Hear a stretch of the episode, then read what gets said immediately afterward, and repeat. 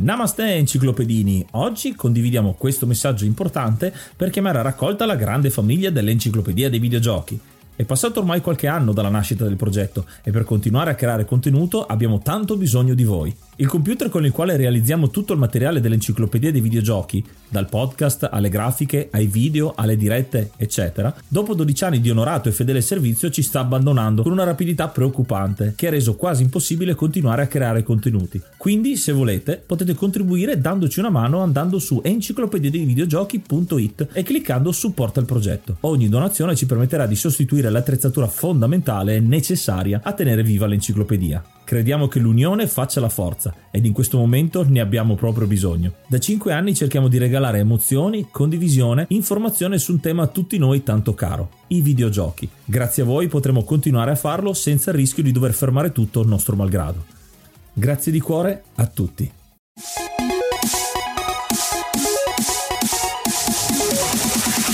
Namaste, benvenuti ad un nuovo episodio dell'Enciclopedia dei Videogiochi. Io sono Ace. E io sono Yuga e nel podcast di oggi parleremo di R-Type. Ma prima di cominciare parliamo di qualche news, le news che facevamo una volta, qualche novità riguardo alla tecnica del canale, eccetera, eccetera. Noi intanto vi vogliamo ringraziare tantissimo per tutti i contributi che avete fatto, le birre che ci avete offerto e soprattutto gli ascolti che sono quelli fondamentali che fanno crescere tantissimo questo podcast che si può vantare di essere in testa alle classifiche ogni 3x2, ma la news che abbiamo oggi è un cambio tecnico. Grazie a voi andiamo a cambiare microfono. Abbiamo iniziato la puntata con questi che sono il nostro setup usuale, giusto per non farvi subito partire con una differenza e adesso faremo un bello switch, vero Marco? Esattamente, quindi anche noi come i personaggi dei videogame che tanto amiamo facciamo level up, aumentiamo di livello e quindi 3, 2, 1 ed eccoci con il nuovo sistema. Siamo con due microfoni nuovi. Noi ringraziamo tantissimo Tevio che ci ha dato una mano a settare tutto quanto, scheda audio, i microfoni e questo e quell'altro, il programma di registrazione, di tutto e di più. E tra l'altro Tevio è lo stesso che ha fatto la sigla che sentirete alla fine di tutti quanti gli editoriali, come gli imperdibili, come sei giochi, insomma, quegli editoriali che andiamo a registrare che vi sentite i giovedì. Questo episodio dell'Enciclopedia dei Videogiochi è sponsorizzato da Level Level Up, la bevanda per i gamer. Abbiamo scelto Level Up perché a differenza degli altri energy drink è quello che contiene meno zucchero di tutti, solamente 4 grammi per ogni porzione. E costa veramente poco, solo un euro a porzione. E soprattutto non è in lattina ma viene distribuita in barattoli così non si rischia di inquinare. Essendo un energy drink contiene caffeina e anche taurina, 200 mg in totale, per questo la sconsigliamo al di sotto dei 16 anni e mi raccomando solo una porzione al giorno anche per gli adulti. E se volete supportare l'enciclopedia dei videogiochi andate sul sito levelup.it usando il codice FEFEATA. Ripeto, codice FEFEATA andando su levelup.it e livellate anche voi. Trovate il codice in descrizione. E ora preparate i caschi e le vostre patenti e tutte spaziali perché prima di tuffarci, di partire con la nostra astronave di R-Type, ascoltiamoci una traccia della colonna sonora.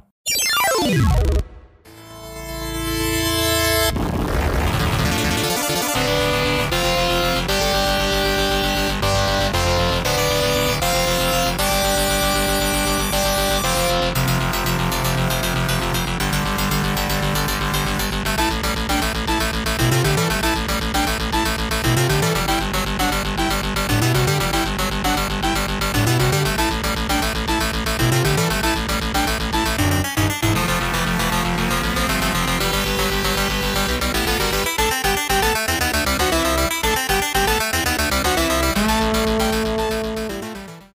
Iniziato maggio, quindi aggiorniamo l'elenco e ringraziamo l'hard mod Cry King e i normal mod Rick Hunter, Groll, Don Kazim, Lobby Frontali, D-Chan, Blackworm, Stormbringer, Baby Beats, Belzebrew, Pago, Strangia, Numbersoft, Sballu 17, LDS, Brontolo 220, Dexter, The Pixel Chips, Ing Bastard, Vito M85, Noobswick, Eppers, Vanex Abadium e Nikius 89. Se vuoi entrare anche tu nel gruppo dei mecenate vai su enciclopedia di videogiochi.it, clicca supporta il progetto e tramite la piattaforma piattaforma Coffee potrai avere accesso ai nostri video backstage, allo store e anche al feed podcast senza pubblicità.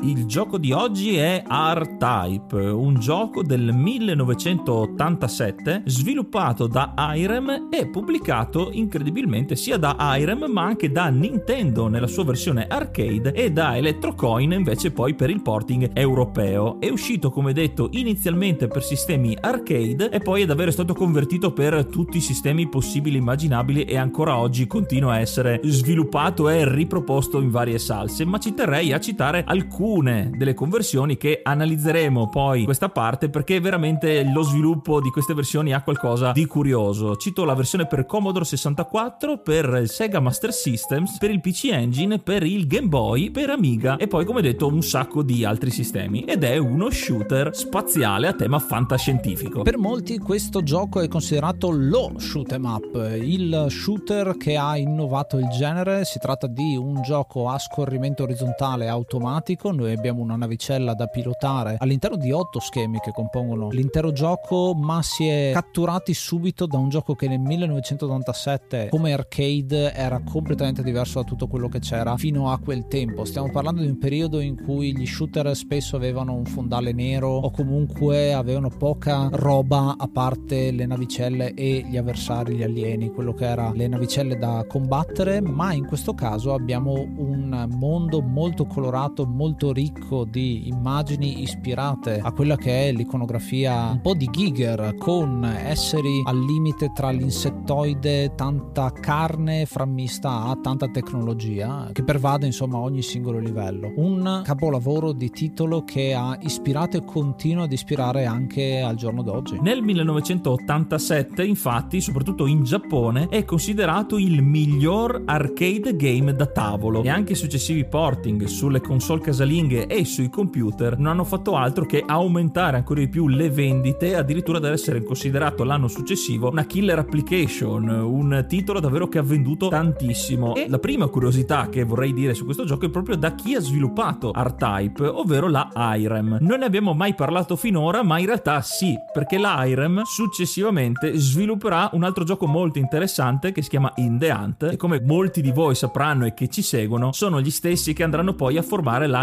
Nazca Corporation, che è autrice della saga di Metal Slug, dagli albori di questa casa di sviluppo che già faceva vedere quanto talento aveva da vendere. Tra l'altro IREM che è legatissima a questo R-Type sia perché è stato il grande successo iniziale di questo titolo, sia per una debacle che è successa un po' più avanti nella carriera quando uscì Super R-Type, cioè la conversione di R-Type 2 per Super Nintendo, mentre Nintendo appunto non aveva finora un titolo conversione perché la Nintendo aveva pubblicato l'arcade ma non aveva pubblicato questo gioco per NES per eh, la tecnologia limitata insomma di quella console. Quando arrivano i 16 bit decidono di fare Super R-Type stampandone 300.000 copie però ne vendono solo 50.000 quindi è stato un botto abbastanza grosso per eh, Irem che si vede costretta proprio in quel periodo a chiudere la sezione America della sua compagnia, continuare a pubblicare ancora per qualche anno in Giappone, ci saranno tantissimi titoli con la targa IREM per poi andare proprio a chiudere e venire inglobata da altre parti. Le curiosità continuano, come dicevo prima, nelle varie conversioni. Forse la controversia più grande è nella versione per Commodore 64. Inizialmente doveva essere sviluppata da Activision ed Electronic Dreams, però per una questione di diritti e di date di uscita è stato fatto un clone vero e proprio di nome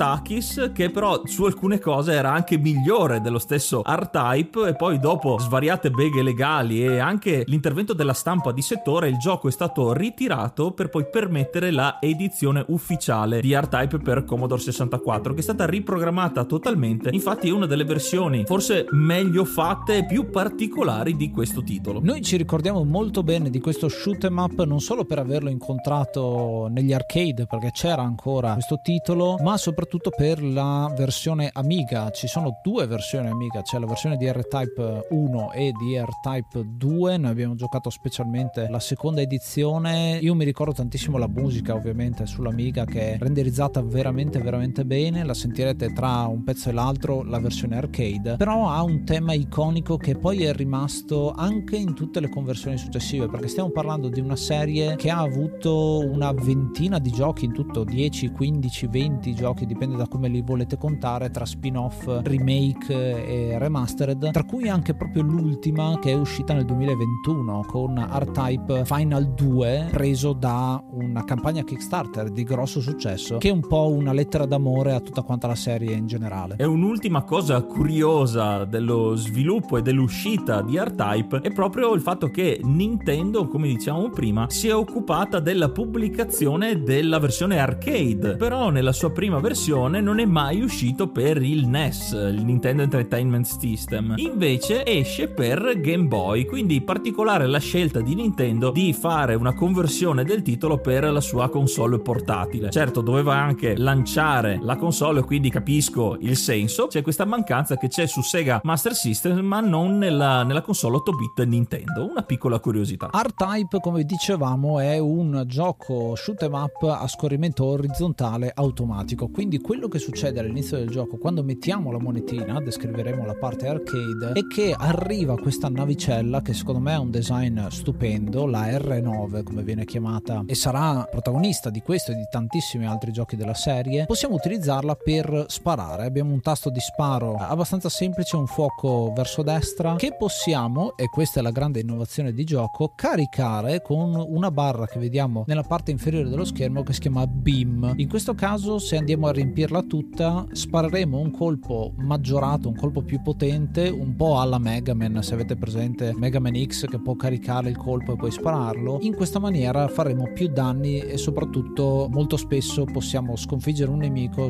distruggere un alieno e colpire anche quello successivo, quindi andare a fare un po' di perforazione. Sotto ancora c'è lo score, quindi high score che parte con un 174.000 giusto per informazione, ma si supera abbastanza facilmente e subito vediamo la difficoltà incredibile di questo gioco. Partiamo con calma, ma poi vedremo che questo gioco è veramente brutale quando si mette. Però d'altra parte sa anche darti i mezzi per facilitarti, ti viene in aiuto, perché subito dopo aver scoperto la possibilità di caricare il nostro laser, viene introdotta la seconda grande innovazione del gioco, ovvero un pod, una periferica per la nostra astronave che in questo caso si chiama Force, che potrà essere agganciata sia di fronte che dalla parte posteriore della nostra navicella. Come funziona? Questo pod respinge, assorbe tutti i proiettili nemici e fa danno a contatto. Si fa un po' da paraurti anteriore o posteriore. In base al power up, perché ci sono ovviamente dei power up che discuteremo adesso, potranno essere sparati sia frontalmente che posteriormente, in base ai vari livelli, perché i livelli ne avranno necessità di essere tenuti molto d'occhio anche nelle retrovie dell'astronave, ci permette un minimo di strategia. Inoltre, perché quest'arma è veramente multitasking, è molto duttile, sarà possibile lanciarla in avanti, stile ariete, per poi riprenderla, riagganciarla, ovviamente scegliendo da che parte. Quindi davvero uno strumento estremamente utile che sarà fondamentale perché sì, questo gioco è davvero, è davvero difficile. La cosa curiosa di questo Force, di questo pod che ci portiamo in giro, viene fuori dalle interviste agli stessi sviluppatori di Irem che hanno pensato sì, facciamo i power up, ma non facciamo in modo che cambi il design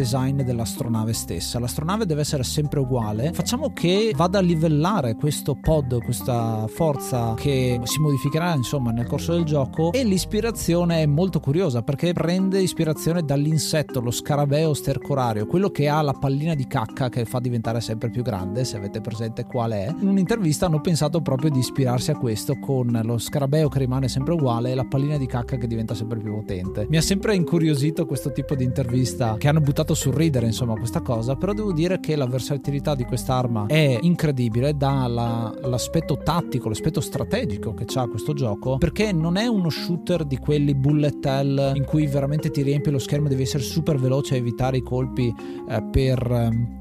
Eh, evitare i colpi utilizzando i tuoi riflessi, ma devi tanto pianificare le tue mosse, essere bravo a non perdere vite, perché qua non c'è energia se veniamo colpiti, si perde tutto e perdiamo tutti quanti i power up e quindi diventa ancora più difficile andare avanti. Power up che oltre appunto al force che abbiamo detto, si dividono in tre colori, rosso, blu e giallo, ciascuno che ha delle caratteristiche. Quello rosso ad esempio è lo sparo sinusoidale che molti si ricordano verso avanti, che poi in realtà decidiamo noi dove posizionarlo a seconda di dove viene messo il force che va a fare parecchi danni in una direzione specifica. Il power up azzurro invece, forse la mia arma preferita che ricordo, è il laser a 45 gradi. Ci permette di sparare tre laser differenti in tre direzioni, ovvero quella frontale a 45 gradi in alto e 45 gradi in basso. La particolarità di questo laser, di questo power up, però, non è solo il fatto di avere tre colpi in tre direzioni, perché i laser, una volta che toccheranno i lati dei livelli, rimbalzeranno, quindi permetteranno una serie di colpi ben assestati che risolvono molto spesso, molto spesso situazioni davvero critiche. E se volete essere ancora più laterali, avete l'icona gialla che vi dà due grossi laser che sono delle fiammate che vanno proprio in verticale e orizzontale e si vanno a innestare su quello che è l'esterno, il campo di gioco, per poi andare nella direzione avanti e indietro a seconda di dove abbiamo posizionato il force. In questa maniera andiamo a livellare proprio il terreno, come se fosse una sorta di bomba in altri giochi che comincia ad andare in una direzione. Questi sono i tre power up principali che andiamo a trovare randomicamente all'interno di tutti quanti i giochi e possiamo scegliere insomma quale prendere o quale no. E poi ci sono altre due armi ulteriori, queste qua si vanno ad aggiungere a tutto l'arsenale che sono gli homing bits, sono due piccoli satelliti che abbiamo intorno e spareranno anche loro insomma dandoci più potenza di fuoco e i missili a ricerca che sono proprio classicissimi di altri giochi che semplicemente vanno a difendere nella zona limitrofa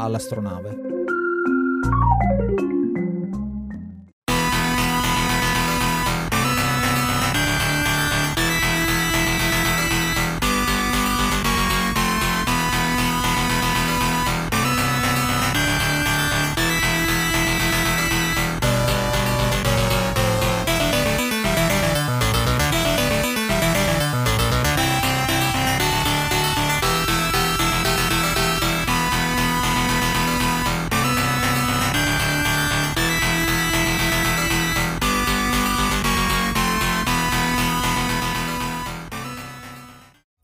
Vi ricordiamo che questo episodio dell'Enciclopedia dei Videogiochi è sponsorizzato da Level Up, la bevanda dei gamer. Andate su levelup.it ed usate il nostro codice FFATA per ottenere uno sconto e aiutarci ancora di più a far crescere il nostro progetto. E ora ritorniamo alla puntata. Vieni a seguire le registrazioni su twitch.tv slash enciclopedia videogiochi per vedere come nascono gli episodi del podcast.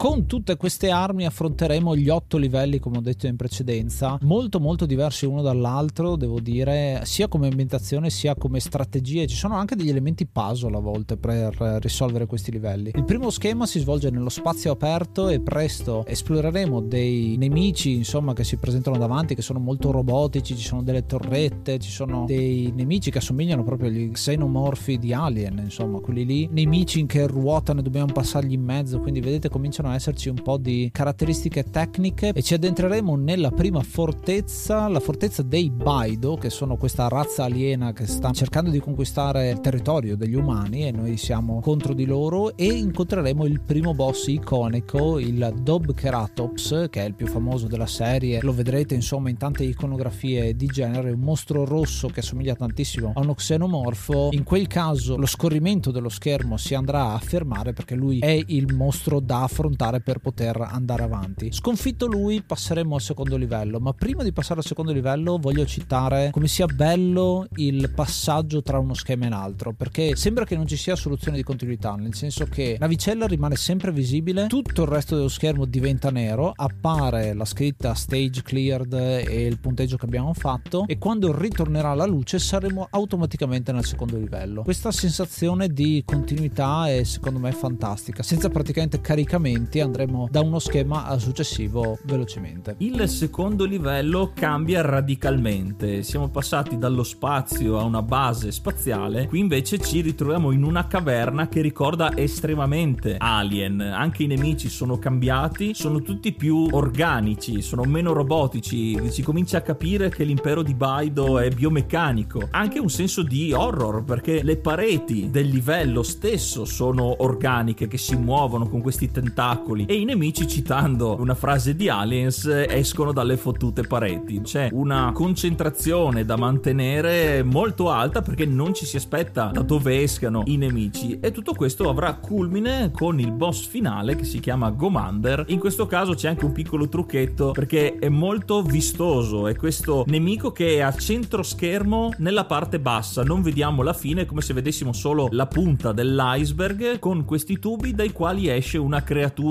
vermiforme, però il punto debole, perché c'è sempre un punto debole in ogni boss di questo gioco, è una piccola gemma, una, una specie di occhio che si aprirà veramente molto raramente, quindi noi dovremmo più che altro resistere a questa creatura volante finché non si aprirà la botola col punto debole e potremo colpirla solamente una volta perché si ricoprirà subito. Già questo secondo boss è estremamente difficile, ma è stato trovato un trucco col pixel perfect da mettersi in un angolino dove non si può essere colpiti e basta aspettare che si apra ogni volta l'occhio. È facile se lo conosci, però ovviamente avendoci giocato in sala giochi era quasi impossibile già a questo punto. Il terzo livello, molto diverso da tutti quanti gli altri, è l'unico che non ha un checkpoint intermedio, è un po' più corto perché già dalla prima battuta abbiamo subito il boss, questa nave spaziale, la Warship, che affrontiamo e occupa tre schermi interi in lunghezza e pian pianino ci muoveremo distruggendo tutti i cannoni che ha a bordo. Molto interessante perché questa Warship poi il design ritornerà anche negli altri giochi, vedremo i suoi rottami sullo sfondo, quindi è un altro di quei simboli che questo gioco si porta dietro, passeremo sotto distruggendo tutto quanto per poi fare anche il lato superiore. In uno scontro bello agguerrito, qua è abbastanza bullettella da quel punto di vista, ma mi ha ricordato molto poi alcune sue citazioni future, ad esempio anche nella stessa serie di Mega Man che ho citato prima e non solo, in tutti quanti gli shoot em up dove c'è un uh, nemico un po' più forte di un colpo solo, chiamiamolo così, sicuramente deriva da questo tipo di ispirazione. E ad esempio un'altra citazione la possiamo ritrovare in un altro prodotto, tra virgolette, Irem che è Metal Slug che abbiamo citato prima, i boss che hanno più parti, ad esempio recentemente abbiamo parlato di Metal Slug 4 con il dirigibile e tante altre cose che effettivamente sono boss che devi distruggere pian pianino in più parti. Il livello successivo, il quarto in ordine, è un'altra base aliena. Ci stiamo addentrando sempre di più verso la, il centro, l'epicentro dell'impero di Baido, in questo caso un livello a metà fra tecnologia e biomeccanica. Si aggiunge una nuova meccanica dove le armi power up giuste saranno fondamentali perché è uno schema abbastanza scarno, non ci sono molti ostacoli, molti cunicoli, è molto largo, ma saranno i nemici stessi a creare delle specie di ragnatele tecnologiche che ci impediranno di avanzare a meno che noi non saremo abbastanza veloci da crearci un passaggio e queste ragnatele sono fatte da piccole sezioni che devono essere distrutte per dare l'idea un po' come su Space Invaders che bisogna proprio colpire i punti giusti per creare il varco per sparare all'UFO a fine livello. Molta attenzione, però ovviamente ci sono anche i nemici volanti. È una meccanica diversa che viene introdotta e si arriva al boss finale Compiler che è sì un'altra astronave, quindi torniamo prettamente nella tecnologia, però è un'astronave con tre sezioni divisibili, come se fosse un robot componibile dei cartoni giapponesi anni 70 e 80. In questo caso ogni sezione avrà il suo punto debole, sfruttando a dovere il force, sparando sia avanti che indietro, potremmo agilmente distruggerlo. Lo schema successivo che viene chiamato The Den è uno schema che io ho sempre accostato a esplorando il corpo umano, perché siamo dentro questa specie di caverna piena di occhi, di parti di corpo, di, di insetti soprattutto, con il fondale completamente rosso. Uno schema che ricorda molto la caverna delle creature che era lo stage 2, perché ci sono anche tanti nemici che sembrano dei serpenti, quindi con più sezioni da affrontare. Uno schema abbastanza lineare, senza grossi ostacoli, che poi ci porterà al boss che è un Belmite, ovvero un insieme di tantissime cellule occhio, sembrerebbero, che ci vengono sparate contro per poi rivelare un cuore invece tecnologico. Ancora una volta il connubio tra tecnologia e carne e natura, chiamiamolo così, ma è una natura un po' corrotta e qualcosa del genere. Qui ci tengo anche a fare una citazione sul fatto che questo gioco si chiama R-Type, la R ha un significato particolare che è ancora oggetto di un po' di dibattito perché ci sono tante possibilità diverse di spiegarlo. La prima è semplicemente quella detta dagli stessi autori del gioco che la lettera R è di raggio perché la maggior parte delle armi sono a raggio. Ma ci sono ancora altre due spiegazioni che forse sono un pochino più interessanti. Una una viene fuori da un iniziale, quindi potrebbe essere un tipo di citazione da parte di uno degli autori, e quella ancora più interessante secondo me ha a che fare con la riproduzione, ovvero nella teoria di selezione, qua facciamo un po' di scienza, ci sono due modalità diverse di riproduzione, la modalità R, quindi R-type letteralmente, e K-type. Noi umani siamo dei K-type, cioè facciamo figli che tendono a essere pochi e a rimanere in vita più facilmente, mentre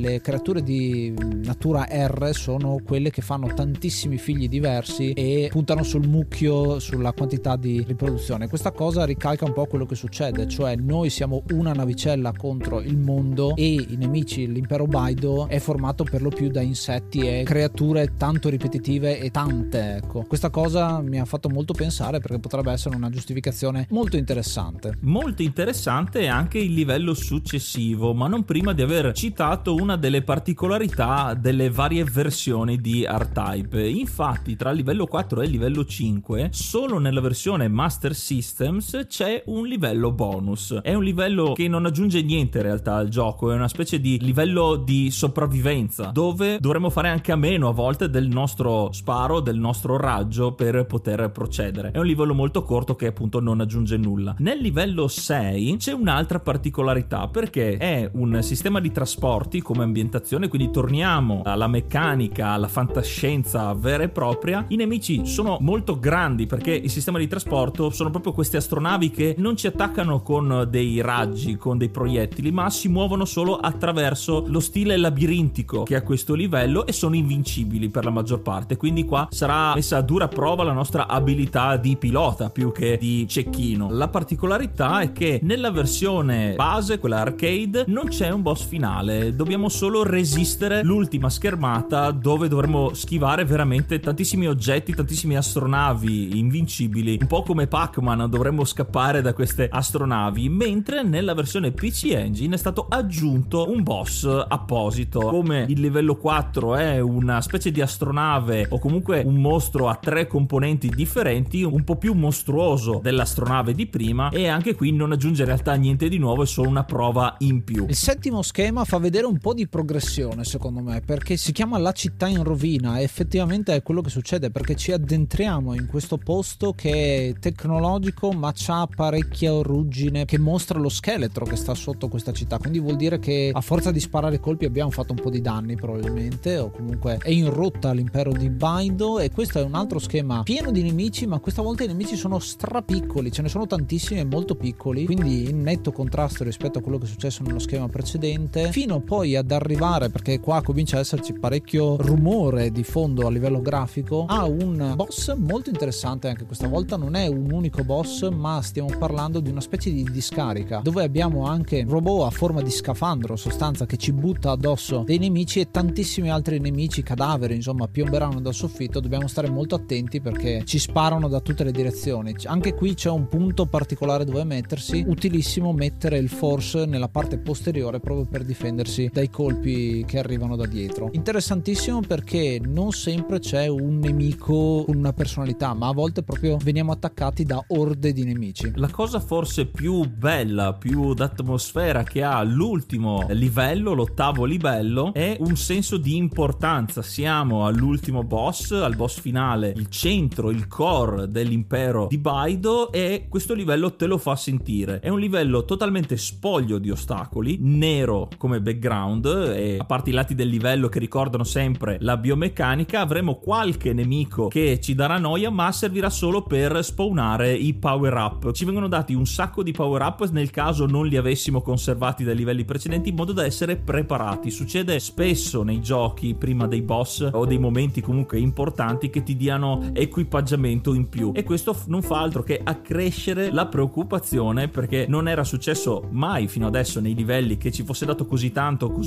subito quasi gratuitamente quindi ci aspetta un boss veramente difficile. E non serve neanche tanto per arrivarci perché non è altro che un'attesa una breve attesa perché l'unico nemico di questo livello è appunto il boss finale. È un boss molto particolare perché è questa testa aliena con un muro di fronte. Noi non potremo attaccarlo ci sarà solo un piccolo tunnel difeso e chiuso ermeticamente che un po' come il boss del secondo livello si aprirà solo per pochissimo pochissimo tempo ogni tot secondi. Quindi noi dovremmo sopravvivere ai proiettili, alla cascata di proiettili che ci arriverà contro per poter sfruttare i pochi secondi a disposizione per sparare colpi veramente mirati, citando un po' come succedeva in Guerre Stellari col primo attacco alla morte nera. Qui viene in aiuto il Force, è stato scoperto un, un uso utilissimo di quest'arma proprio per il boss finale perché lanciandolo come un ariete, come dicevo all'inizio, nel momento in cui si apre il tunnel che permette di sparare alla, a questa testa dell'impero di Baido, rimarrà il Force intrappolato all'interno finché non si riaprirà di nuovo e il Force può continuare a sparare, quindi fare una marea di danni e sconfiggere il boss molto velocemente. Una bella scoperta da parte dei giocatori che hanno trovato un modo per far fronte a una difficoltà davvero elevata di quest'ultimo livello. Dal punto di vista tematico, questo livello finale è molto interessante perché sì, c'è questo boss finale che sta all'interno della sua corazza che ha delle fattezze abbastanza umanoidi, ma soprattutto ci spara addosso dei colpi a vortice e quelli che sembrano dei bambini o comunque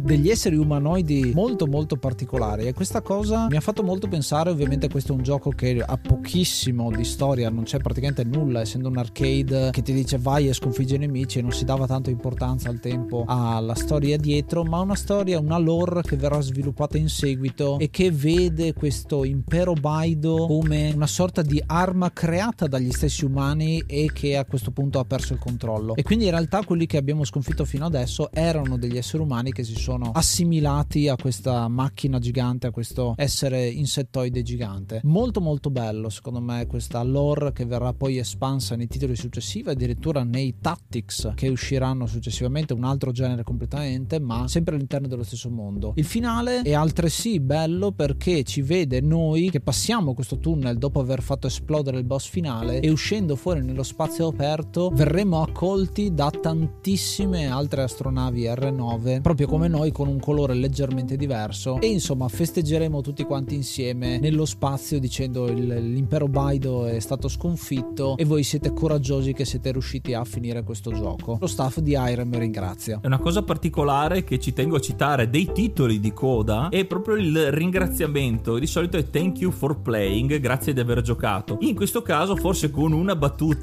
sapendo che il gioco è molto difficile, è ringraziano il giocatore di aver giocato fino a questo punto. Quindi aver avuto la pazienza di aver giocato fino alla fine del gioco, un tocco divertente. Sì, un po' come si fa nelle avventure grafiche quando ti dicevano e eh, basta, spegni il, compi- spegni il computer. In questo caso effettivamente è un gioco strabrutale perché noi l'abbiamo descritto molto facilmente, insomma, come se non avessimo mai perso le vite, ma dovete pensare che questo gioco se ti toccano muori e se ti toccano ricominci dall'inizio dello, dello schema. Ad esempio nel Commodore 64 iniziavi sempre dall'inizio dello schema, mentre nelle altre versioni, compresa quelle arcade, ci sono 1-2 punti intermedi dove riprendere. Però già sapere di arrivare al boss e perdere al boss e doversi rifare metà schema prima di arrivarci è abbastanza frustrante.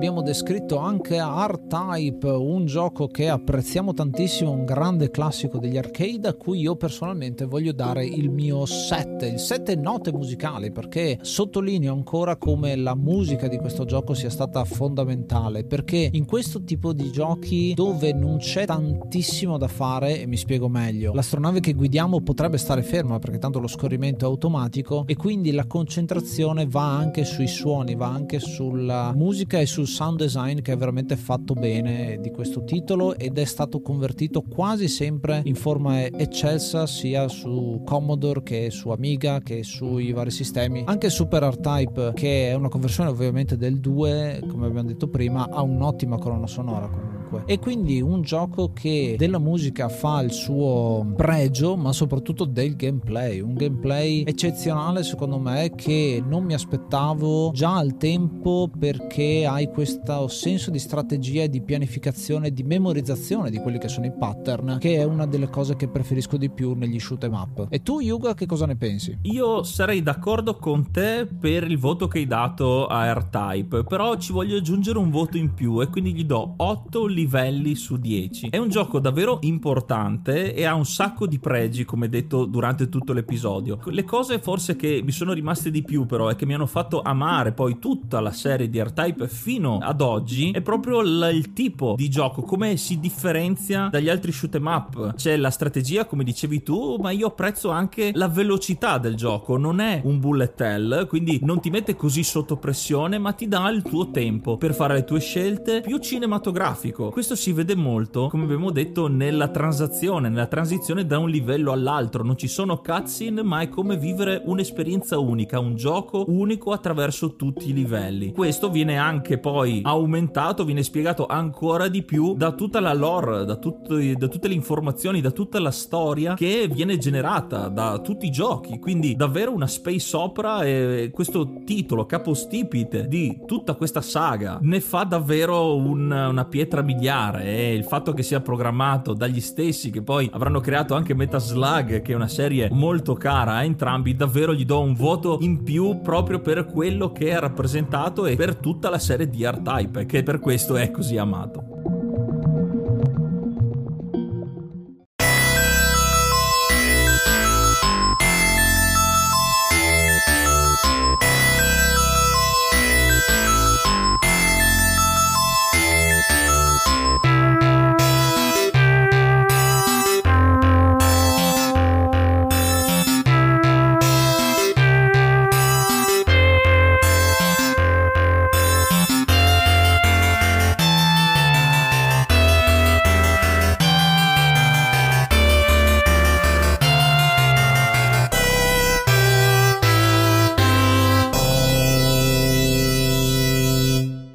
Всем Siamo quindi giunti alla fine dell'episodio. Vi è piaciuto il nuovo setup con i nuovi microfoni? Fatecelo sapere anche scrivendoci sul nostro profilo Instagram, dove pubblichiamo ogni giorno un'immagine tratta dagli episodi che andremo a fare e che stiamo facendo con tutte le curiosità e retroscena e chi più ne ha più ne metta e non solo, perché stiamo facendo anche tutta una serie di stories e di contenuti aggiuntivi parlando anche di altri giochi, perché una puntata a settimana per parlare di videogiochi non basta e vogliamo parlarne ancora di più e soprattutto avervi partecipi. Infatti abbiamo la rubrica Rapid Fire dove recensiamo in 30 secondi il videogioco e vi chiediamo di consigliarcene sempre di più. Quindi andate su Instagram at enciclopedia dei videogiochi e trovate tutto, ma non solo, ci trovate anche su mille altri social, TikTok, Wayful, fate un po' quello che volete e scegliete il vostro preferito. E su enciclopedia dei videogiochi.it potete accedere al nostro archivio, ormai siamo oltre i 140 episodi e potete potete davvero farvi la vostra playlist personalizzata in base a tantissime variabili, l'anno, la tipologia e anche le serie di giochi. Quindi avete la possibilità di personalizzarvi come volete l'ascolto del nostro podcast e ovviamente ogni puntata che verrà aggiunta farà parte dell'archivio. Quindi se vi abbiamo incuriosito con una puntata su un gioco specifico che magari non è il primo di una saga che abbiamo preso in esame, potete crearvi l'ordine giusto per potervela godere tutta quanta di seguito. Come sempre noi ci riascoltiamo al prossimo episodio e ascoltate l'enciclopedia dei videogiochi. Io sono Ace. Io sono Yuga. Namaste and be brave. Fue,